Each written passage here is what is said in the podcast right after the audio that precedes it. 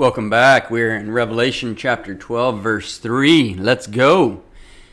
Verse 3 And another sign appeared in heaven. Behold, a great fiery red dragon, having seven heads and ten horns, and seven diadems on his heads. So we've got the red dragon. This is the Satan. He, the Satan. This, well, he is the Satan. He's, there's only one, but uh, Satan, and he's a murderer. He's a liar. He is the father of lies. He has an army working alongside him who are the fallen angels that he took with him, who also chose to be on their own rather than to be in the presence of God. Very, very, very sad. Uh, that's why we have all the chaos in the world that we have right now as he is busy tempting us and helping us sin, luring us in, and we just we take the bait. We're like fish, you know, when we go fishing, we throw a little bait and we see that bass, we're like, really? Wow, that's fun to catch, but why, why would he why would he bite this little plastic thing? And that's kind of like what it's like with Satan. We look around and we're like, why did I just fall for that? That's so silly. That's so stupid. That's so superficial, worldly, temporary. I know that that's going to get me in trouble. Why in the world would I do that? Why did I bite that plastic lure? And Satan continues to do that. So resist the temptation. And you can because you can do all things through Christ who strengthens you. God is an overcomer. Jesus overcame on the cross, and therefore, if you have Christ in you, then you too can be an overcomer. And we've got the unholy trinity, the satanic trinity, if you will. We've got the dragon, the antichrist, and the false prophet. And he's trying to parallel the holy trinity of the Father, Son, the Holy Spirit. And he fools people, and the world rallies around him for a time during the tribulation. But trust me, it won't last long. You've only got a seven year tribulation. You got the first three and a half years of seeming peace. There's lots of natural disasters that God brings on, um, but then God brings his wrath in the second part of the tribu- tribulation, that second three and a half year period. Here, we've got the seven heads, and the seven heads may refer to the city of uh, where the Antichrist will reign.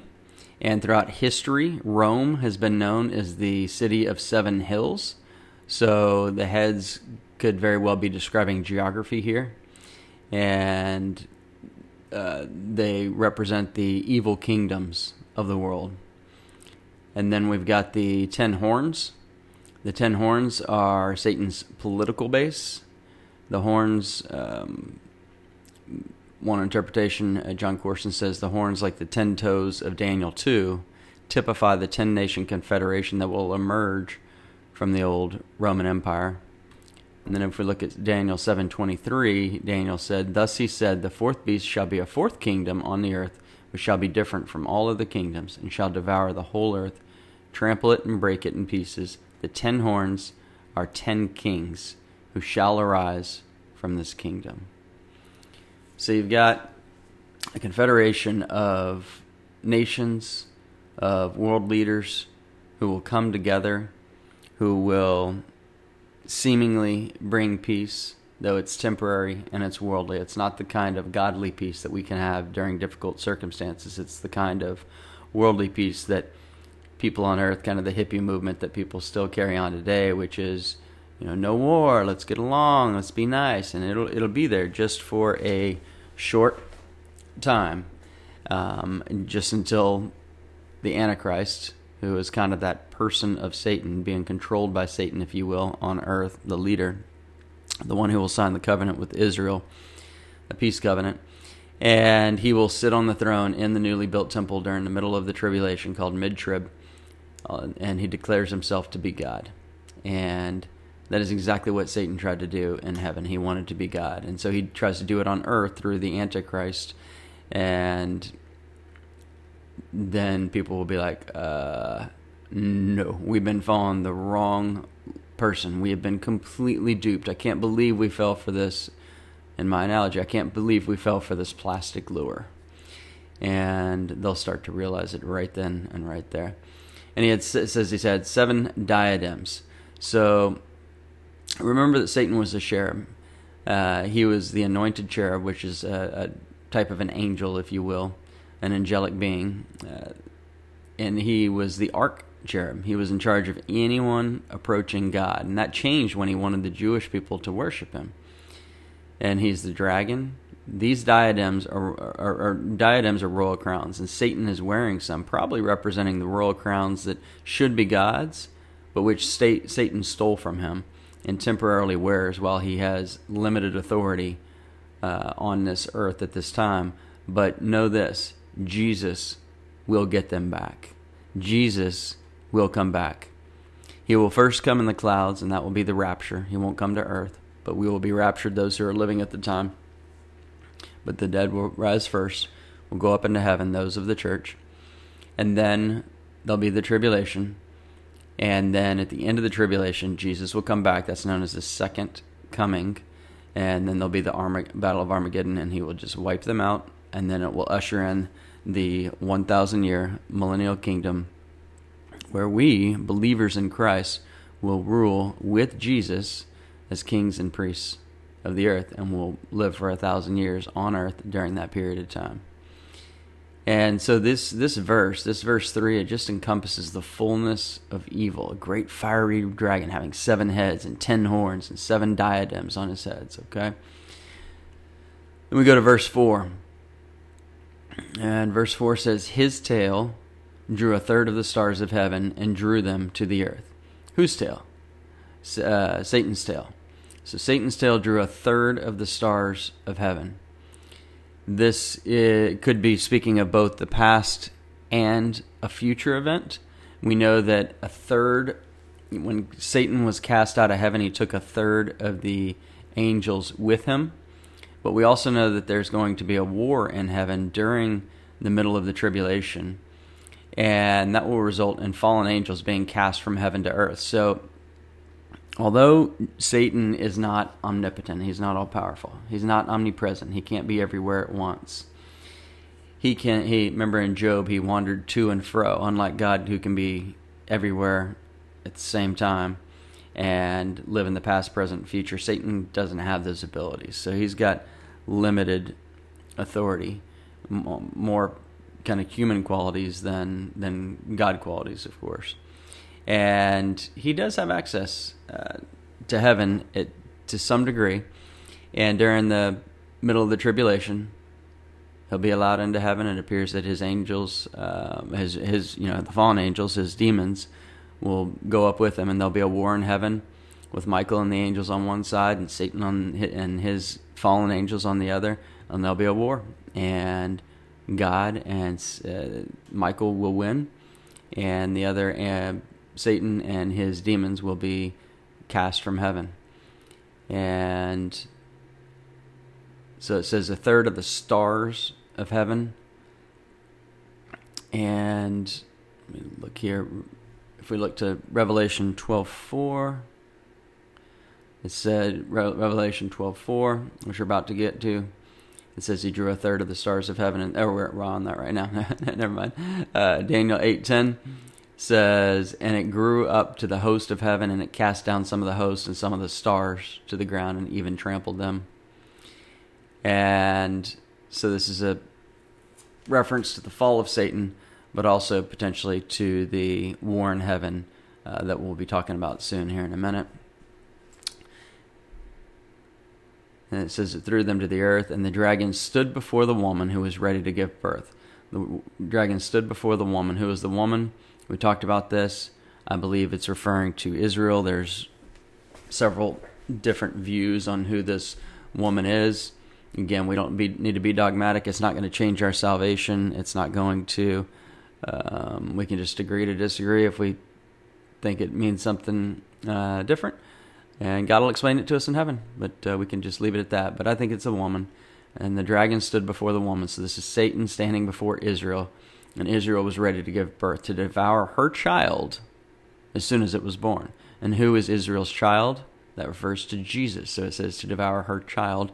The child there in play is Jesus. And it says as soon as it was born. Well, we know that from the beginning, Satan was trying to kill Jesus, trying to kill the Messiah, trying to kill any lineage in Israel. Because if he can trample the Messiah. And he knew that there was going to be a Messiah that came from Israel. And I can't think theologically uh, in the Bible where it says that or whether we can just infer that. But we know that the devil has been trying to trample Jesus, the Messiah, and Israel from the beginning. And we saw that in Genesis uh, 3:15. Genesis 3:15 it says, "And I will put enmity between you and the woman, and between your seed and her seed. He shall bruise your head, and you shall bruise his heel." And then Satan tried to prevent the birth of the Redeemer. Uh, the dragon was always standing by, ready to wait.